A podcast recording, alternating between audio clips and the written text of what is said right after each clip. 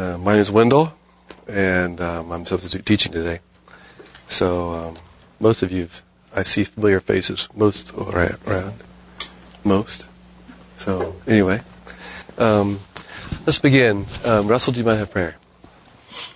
Eternal Heavenly Father, we come before you today, acknowledge you as our Creator and our Redeemer, and we want to thank you for giving us this day and what it represents. Please guide our study this morning as we continue to delve into the gift of prophecy, the word of prophecy. Be with those of our group who are not with us today. Bring them safely back in the weeks ahead. Continue to bless our class, both corporately and individually. In the name of Jesus, amen. Amen. Amen. Okay, today's lesson is lesson number 5. The inspiration of the prophets. We've been going over the prophetic gift. And we're talking about inspiration today. Define inspiration.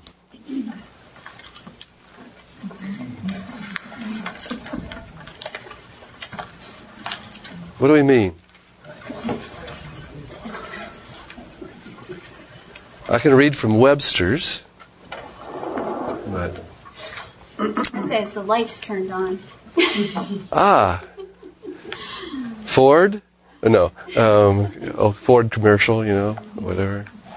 Or GE or whatever. Webster's, a divine influence or action on a person believed to qualify him or her to receive and communicate sacred revelation. Number 2. The action or power of moving the intellect or emotions, the act of influencing or suggesting opinions, the act of drawing in, specifically drawing in the air into your lungs, the quality of being inspired, something that is inspired. A scheme was pure inspiration. Hopefully we're not talking about schemes today. But some people think so. My brother-in-law thinks very strongly that this is all a scheme. Someone read the memory text, 2 Timothy 3:16. All Scripture is given by inspiration of God and is profitable for doctrine, for reproof, for correction, for instruction in righteousness. Okay. What version was that? Well, the one you read was New King James. New King James. So what we read was the New King James. Anyone have any other versions that you like that say anything significantly different? I'd like to read 2 versions differently. Okay, one is from God's Word Translation. Every scripture passage is inspired by God.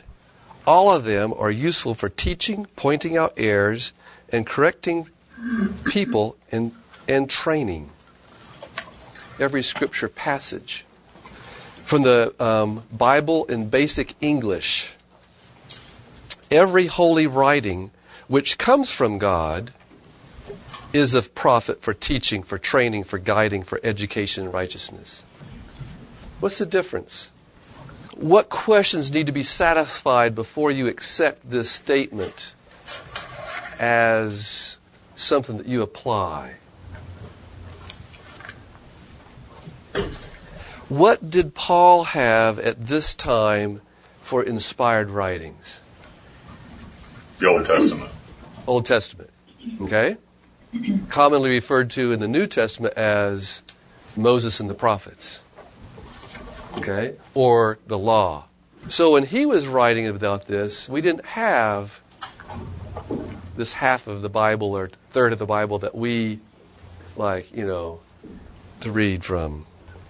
To whom were these messages in the Old Testament sent?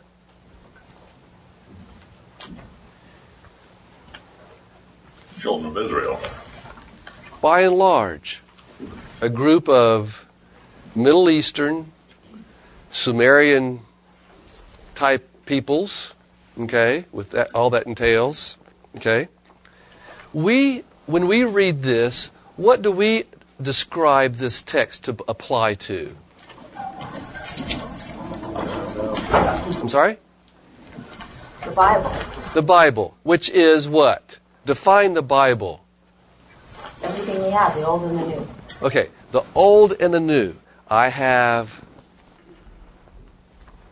New American Standard version, okay? Old and new.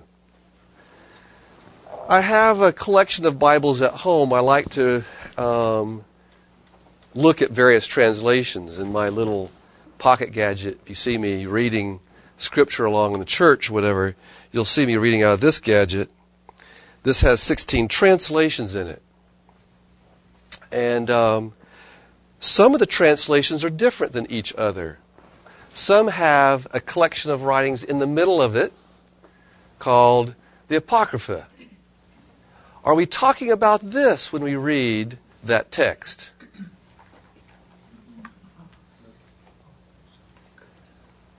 My friends from other denominations believe that to be very true. In some of my translations that I have, this is not collected all in the middle like others. It's distributed throughout the text of that translation. And so I may come upon weird and wonderful titles for books when I'm trying to find, those little books in the middle. Amos and Joel and all those things I can't find. Okay? I looked this morning and I couldn't find it. I have a copy of the Quran. Does this text apply to the Quran? Is he shaking heads? No. Why not? I mean, if Paul wasn't talking about 66 books when he was talking about it, how do we come up with talking about 66 books when we talk about it, and we get excited about talking about 80 or whatever books it is when someone else talks about it? I mean, President Kennedy's funeral, they read from a passage at his graveside from the Apocrypha. And everyone said, great. Okay? Well, I'd like you to think about that, the Talmud or whatever. And I don't want to spend too much time on this, but I think it's important to remember what we're reading and what we're striving to be holy or inspired or whatever. And often when you're talking to your friends, at least when I'm talking to my friends downtown, I'm using the same words that they are using, and yet we're talking about two separate things. Their authorities are different than my authorities. We're going to cover this a little bit more in the lesson 8 in the quarterly, and so I won't spend all the time today, but I think it's important to bring up. Yes? In the past few months, I have run into new friends and old friends who would take a text like this and say, you're trying to prove Scripture by itself. Right. Which would be, analogous to Hitler proving his actions because of the book he wrote. And I didn't have a good answer for why you can't prove Scripture by itself. And I kind of chastised that I couldn't. And in hindsight, my best answer was, well, you can prove the divine inspiration for Scripture just by the results you get. But, the results from the Quran, studying from certain studies of the Quran are different, and the results from certain studies of Scripture. I was just going to mention that there are several places that, my brother-in-law says there's been more bloodshed over my holy book, right, than over everything else in the world, and I can't mention things in his home. We go there pretty much every Thanksgiving, and now that my father's died, we no longer have a blessing of the food because the patriarch has died, and now my brother-in-law is now the patriarch, and that's done. It's a different, yes. Is Scripture inspired because Paul in this text says it's inspired, or is Scripture true and whatever because it is, or is it because it's said in this text here? I think That's what you're saying. Right. That it is what it is. Paul's just mentioning it here. Right. Scripture is inspired because it is inspired, not because Paul says it or I say it or we can prove it in Scripture or out of Scripture. Yeah, but that's something you believe, and that's something I believe. But someone who doesn't believe that, well, you can say, red is red because it's red. It is. But someone's colorblind. They say, well, that's not red, it's green. No, you'd say, well, this is it's red because we have ascribed a certain wavelength pattern to be called red. I understand that you don't see it that way. It doesn't make it any less red. Oh, I agree. It's not green because you say you think it's green. It's still red. But I think that's where the point comes in is look at the fruits of it, or, it is because it is, regardless of if I say so or you say so, or even in this case that Paul says so. I think that point is important to make. It's inspired because it's inspired. And we need to keep that in mind as we go throughout this lesson today of inspiration. Okay? It is God originated. And sometimes we have difficulty coming up with it being God originated. You could also say that inspiration is truth, and truth is truth whether we recognize it or not. Just like Dr. Jennings talks about the law of gravity, or the law of liberty. You can test it, it's right and it's true. I mean, it just is true whether we see it or recognize it or acknowledge it. Yes. Okay. Very well said. Someone reads Sabbath afternoons in the quarterly, the Sabbath afternoon introduction. Christians have long debated the question, what does it mean when we say that the Bible is inspired? For Seventh-day Adventists, there is, in addition, the question of the inspiration of Ellen G. White. In 1906, she wrote a letter to an Adventist physician in which she refuted the idea that every word she wrote was as inspired as the Ten Commandments. Quote, "My brother, you have studied my writings diligently, and you have never found that I have made any such claims. Neither will you find that the pioneers in our cause ever made such claims." It's taken from Selected Messages, Book 1, page 24. This week we'll study some of the issues surrounding the question of inspiration. What writings are inspired? How should I read a thought-leading book? Are these not the same questions that everyone should have, whether they've come across Mrs. White's writings or not? Okay? Is what I'm reading inspired of God? Is this not the same question I have to ask when I'm reading Mrs. White, or Rick Warren, or Chuck Swindoll, or Max Lucado, or Tim Jennings? Seriously. Right. We need to have our antenna up and our eyes open when we're reading. There is a difference between what persons claim to have. Okay?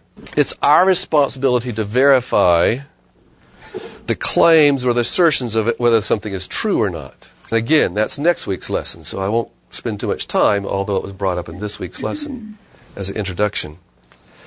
Someone read for us Acts 17, 10 and 11. As soon as it was night, the brothers sent Paul and Silas away to Berea. On arriving there, they went to the Jewish synagogue. Now the Bereans were of more noble character than the Thessalonians, for they received the message with great eagerness and exclaimed, "Examine the Scriptures every day to see if what Paul said was true." Any other versions for noble-minded? Open-minded. Open-minded. Fair-minded. Fair-minded. Anything else? A couple other translations, better disposed. A noble character, And I think that we ought to ascribe to that, and examine what we're reading. Okay. Are there varying degrees of inspiration? Yes? I said, Do we have any, how do we make those determinations? I think that's what science has in, against religion, is that science they feel is provable, even though they have many theories that are not really provable. and they hold them as if they are the truth. They say that about religions. You have many theories that are really unprovable. It's kind of a figment of your imagination. You build it up because you have emotional needs, and it's not really provable. Okay. While we're discussing this, I'd like someone to look up Deuteronomy 14:22 through 26. Someone look up Psalms 137, 8 and 9. And someone look up 1 John 4, 8 and 16. So we talk about various degrees of inspiration, okay? I had a friend who believed that certain parts of the Bible weren't inspired, and so he started tearing pages out of his Bible. In the translation that I have up here, New American Standard, if someone's reading from the New King James and I'm reading from the New American Standard, there's certain parts that are not in this Bible, that are in your Bible. And I'm not talking about the Apocrypha. I'm talking about certain chapters in the Bible are missing. Certain verses are missing. For example, you know, when Christ went by and healed the guy that was a lame guy for 38 years or whatever by the pool of Bethesda, in that story, depending what translation you're reading from, the bit about the angel coming down and stirring the water is not there. Okay? It's interesting. It's been shown by critical thinkers that that part was probably inserted by a scribe based on comparisons of early manuscripts. It's interesting that Mrs. White, whenever she comments on that story, she says, it was thought that, you know, she doesn't describe it as being a reality, whatnot, and she did not have access to those ancient manuscripts. I think it's very interesting that, you know, anyway. Someone read for us the first text, Deuteronomy 14:22 through 26. You are to set aside a tenth of all that your fields produce each year. Eat the tithe of your grain, new wine, and oil, and the firstborn of your herds and flocks in the presence of the Lord, your God, at the place he will choose as a dwelling for his name, so that you may learn to revere the Lord your God always. But if that place is too distant and you have been blessed by the Lord your God, and cannot carry your tithe because the place where the Lord will choose to put his name is so far away, then exchange your tithe for silver and take the silver with you and go to the place the Lord your God will choose. Use the silver to buy whatever you like, cattle, sheep, wine, or other fermented drink, or anything you wish. Then you and your household shall eat there in the presence of the Lord your God and rejoice. Is that what we do now? Who brought their tithe today to eat at church? We don't do that. Let's move on to the next text, Psalms 137, 8 and 9. O daughter of Babylon, who are to be destroyed, happy the ones who repay you as you have served us. Happy the ones who takes and dashes your little ones against the rock. Right now, there are people who believe this very strongly over in Gaza, who are doing this back and forth to each other. Now, in my version that I like to read, it says, great joy are those who repay you for what you've done. Is there great joy right now in Gaza? Okay. Someone read Proverbs 31, 4 through 7. Listen, Lamel, kings should not drink wine or have a craving for alcohol. When they drink, they forget the laws and ignore the rights of the people in need. Stop. We believe that. As Adventists, we believe that. Okay, keep reading. Alcohol is for people who are dying, for those who are in misery. Let them drink and forget their poverty and unhappiness. Samaritan Center now has a new aisle. Wine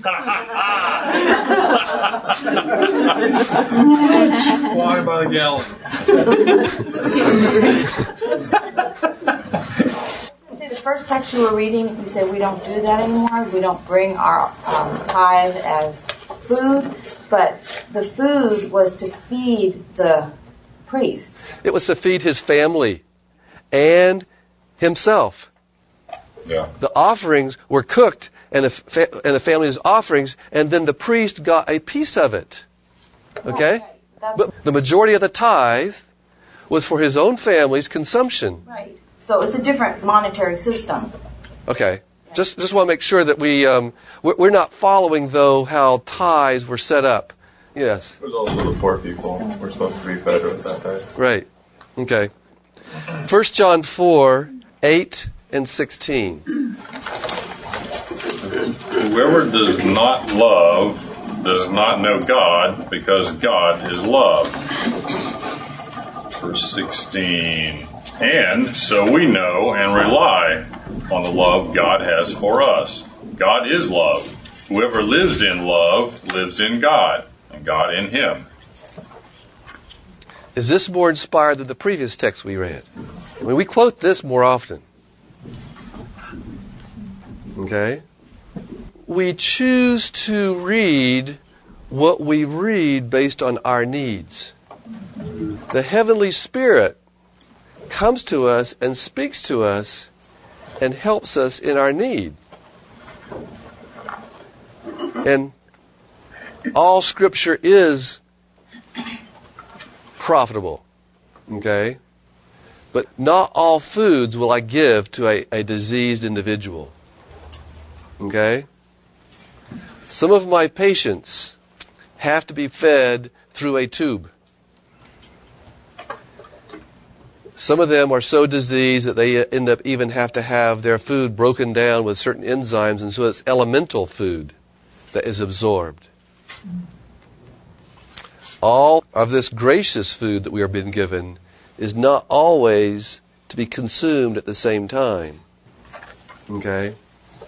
And we need to be discerning about what we are recommending for ourselves as a diet, as well as what we recommend for others, because we do not always know in what condition their hearts are in. Let's go over to Monday's lesson. I'll keep Sunday's lesson out for later. In Monday's lesson, we talk about three forms of inspiration, three thoughts of, or three ways of inspiration. Dictation, verbal inspiration, and thought inspiration. What difference does it make what kind of inspiration is used? Well, dictation would be the exact words of God, wouldn't it? Okay. So, and if you believe the Bible is a dictated work of art or literature or whatever, a work of holy writing, what happens when you translate that word? I work in a place where a significant number of the people that I serve do not speak the language that I speak. And so I depend on a cadre of translators that come into my office and help me communicate with these individuals.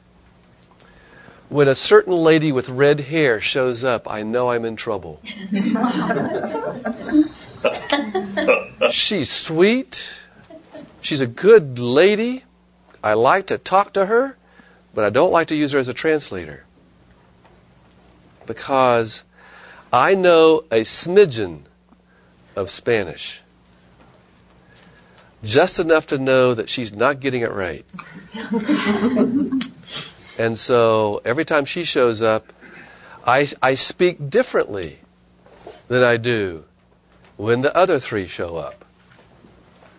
I use different words, you know. So if you believe the Bible is dictated, you have to have some concern regarding what's happened in translation. You know, we have a very strong opinion in this country of a certain version of the Bible. My brother's church will only allow words from the pulpit to come from a certain version of the Bible.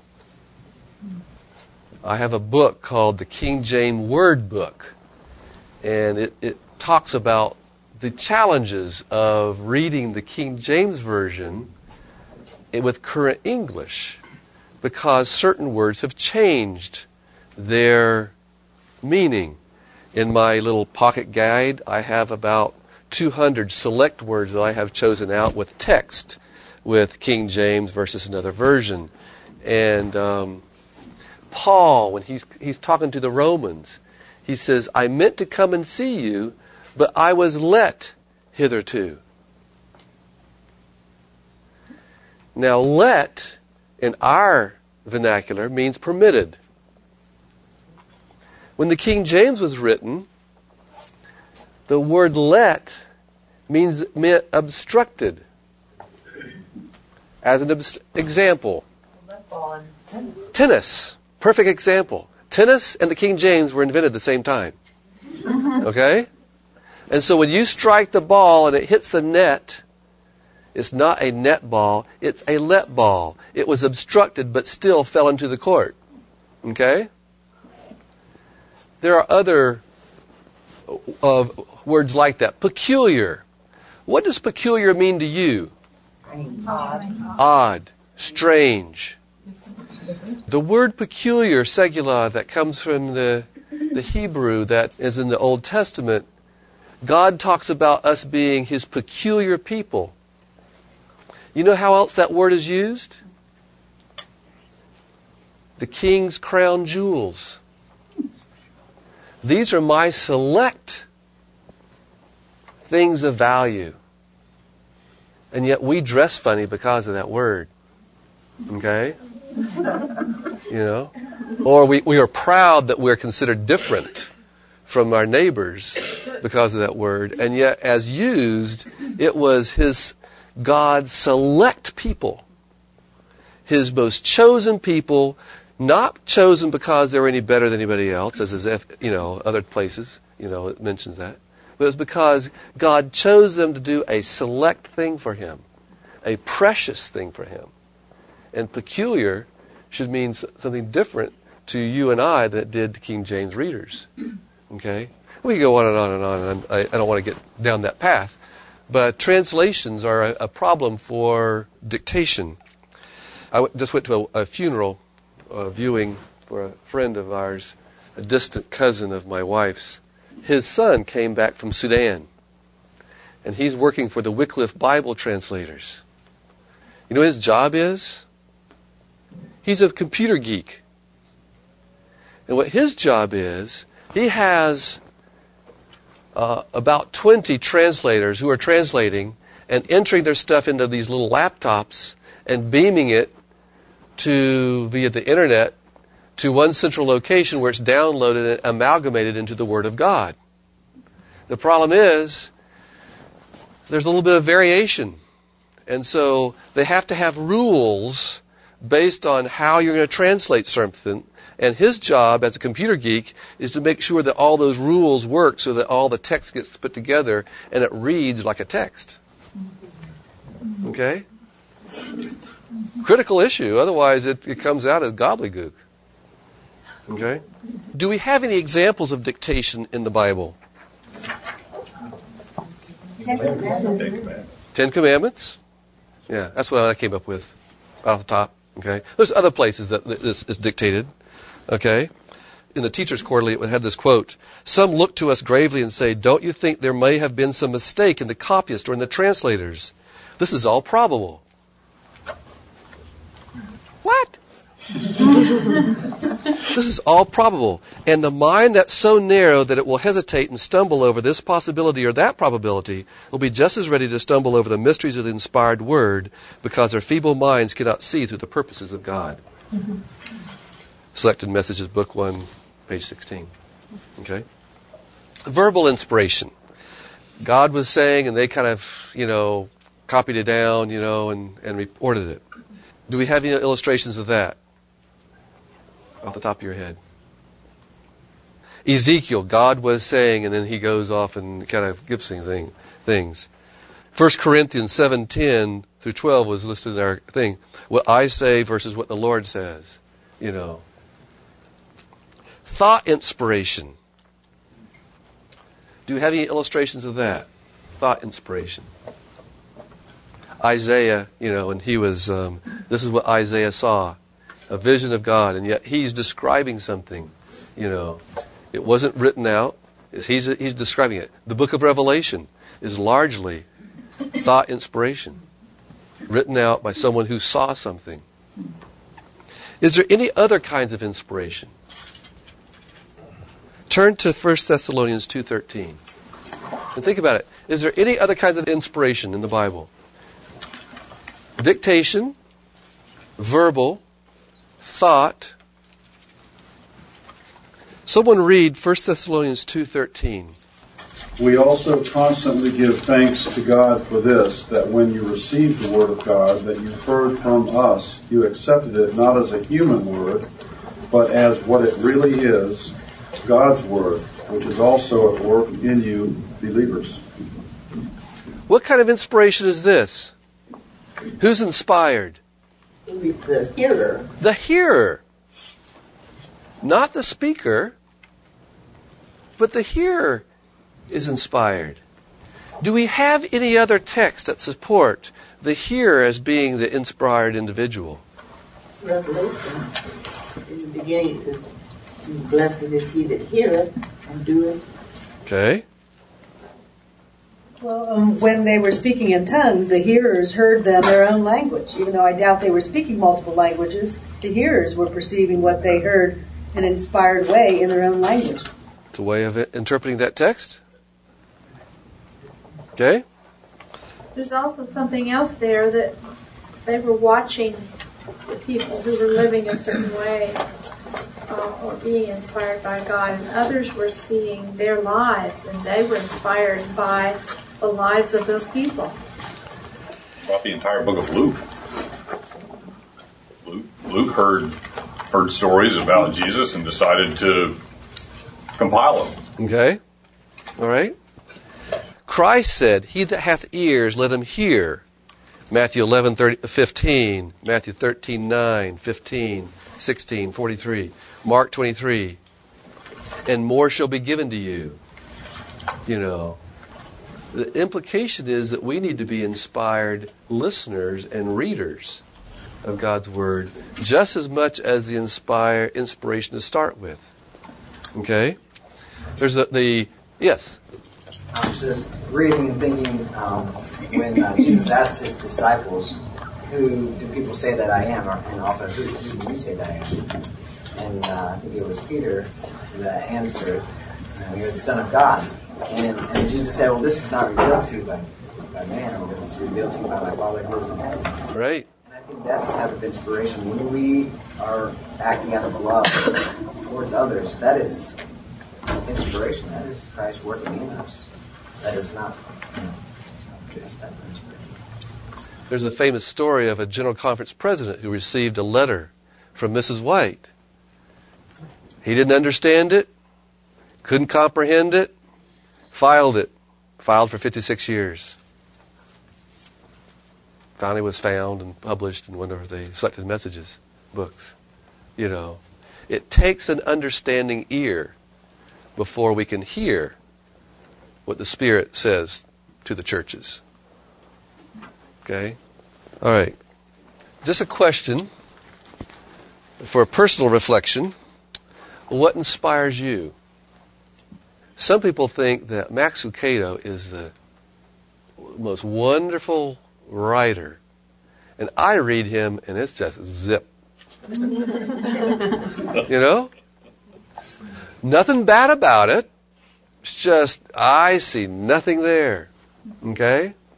And yet other writer's eye is just like, whoa, where did that come from? It's an eye of the seer and the ears of the hearer where the inspiration is as well. Okay? And too often we just look at the book as being inspired. We don't see a necessary job on our part to listen to the Holy Spirit for inspiration. Okay? So, 4 forms of inspiration: dictation, verbal, thought. At one time I put down thought inspiration appears to be more common in the Bible, but then also in hearing. Oh. Okay? And so the quarterly goes through 3, and I think there should be a 4th because truly, you know, when you read the text which they gave us, you know, hearing was just as much a part of the inspiration.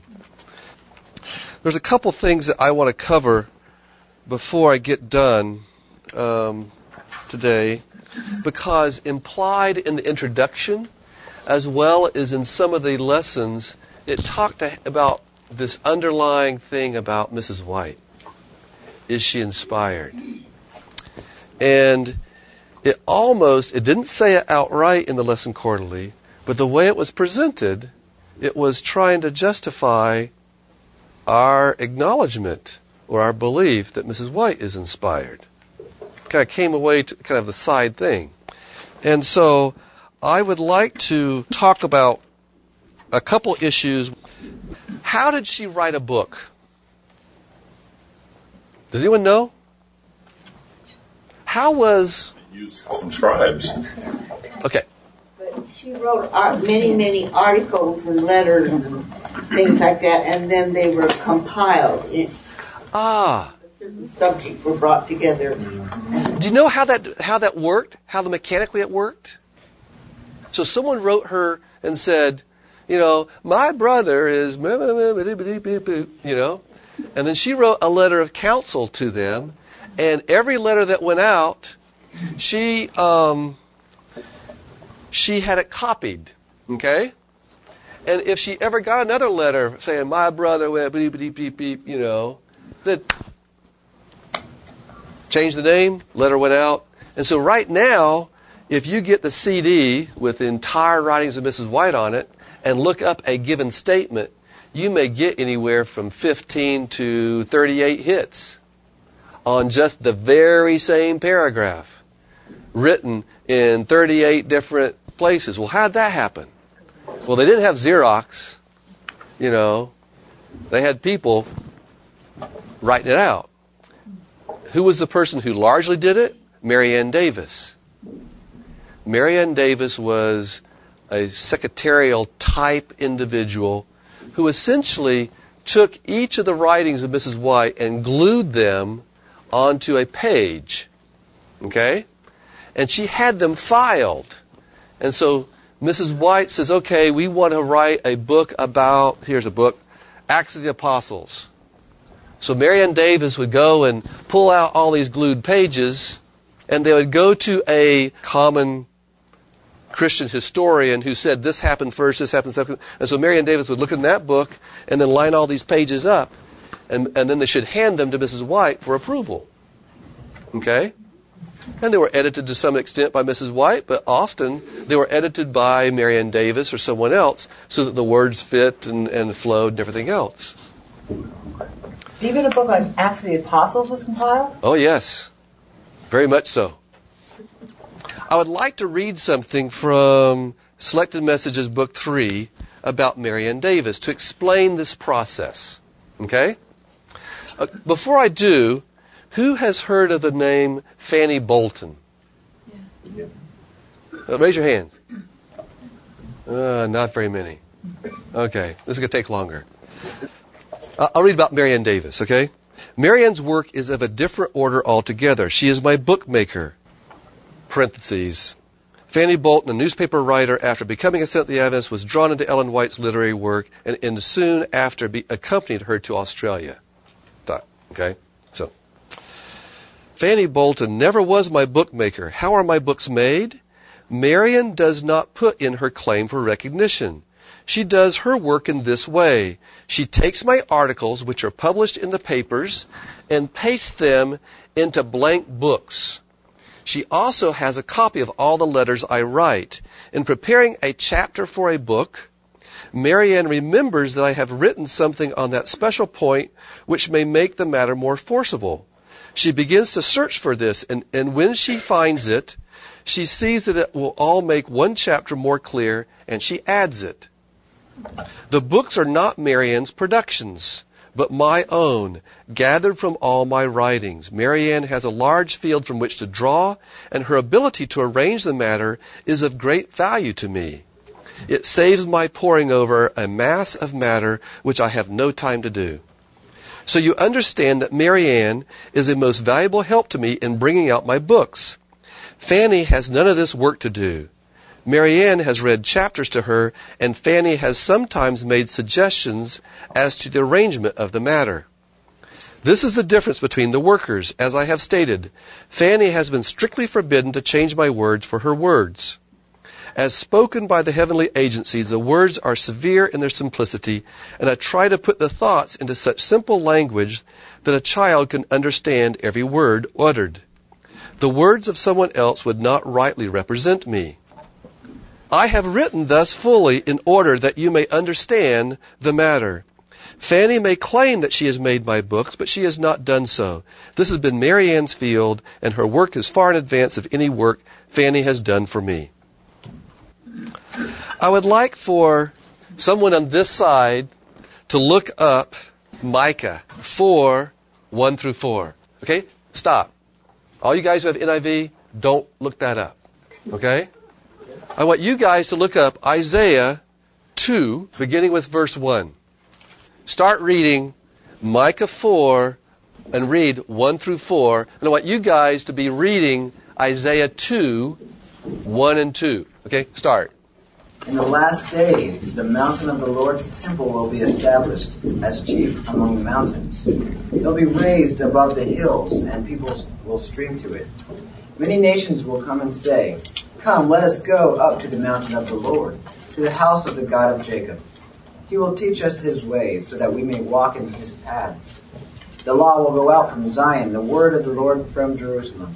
He will judge between many peoples, and will settle disputes for strong nations far and wide. They'll beat their swords into plowshares, and their spears into pruning hooks. Nation will not take up sword against nation, nor will they train for war anymore. Every man will sit under his own vine and under his own fig tree, and no one will make them afraid, for the Lord Almighty has spoken." Similar? Yeah, word for word. Word for word. Okay. Sometime I want you to go back and read Isaiah. It says, "This is the word of the Lord, as spoken to Isaiah." Okay? You go back and read in Micah chapter 2 and chapter 1, "This is the word of the Lord coming to Micah, the prophet." Some hanky-panky's been going on here. Okay? The Lord's repeating himself. The Lord's repeating himself.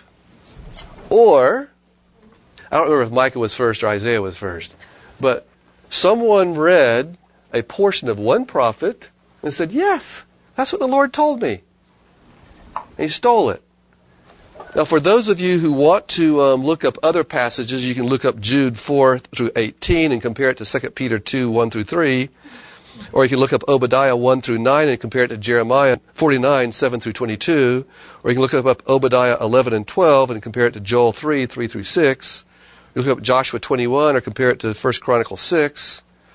Multiple places where you start reading along and say, "Wait a minute." Now, if you have one of these study Bibles, it's really cool because they have, say, "Oh, wait a minute, here on the outside they say, this is the same," you know, and they'll direct you over there. Continuing on the last 7 or 8 minutes about Mrs. White, one of the big criticisms for her is her use of other sources without giving them credit, copying, as it were. And so I was raised a conservative Christian, but Mrs. White was used as a hammer across my head. So I did not believe Mrs. White was as inspired as I do now. And so when Mrs. White's CD-ROM came out, I bought it. So anytime Mrs. White was quoted, I went to the computer and would compare what they quoted in whatever writing it was, Sabbath School Quarterly or whatever, to the CD-ROM. And I'd go back to the original article from these times or whatever and read the entire article. And many times what she quoted in her entire article was exactly opposite of what they were trying to prove in their point. And I think we've done disservice to this great woman who has amazing words of God. And I came away to change man. I became closer to God as a result of reading her writings and farther away from her critics. In the Sabbath school lesson this week, it talked about Luke and how he researched his book, and yet we take it as being gospel, and we don't have any problem with that. And yet we throw stones at a 19th century woman who was ill-prepared to write based on her education and her training and whatnot.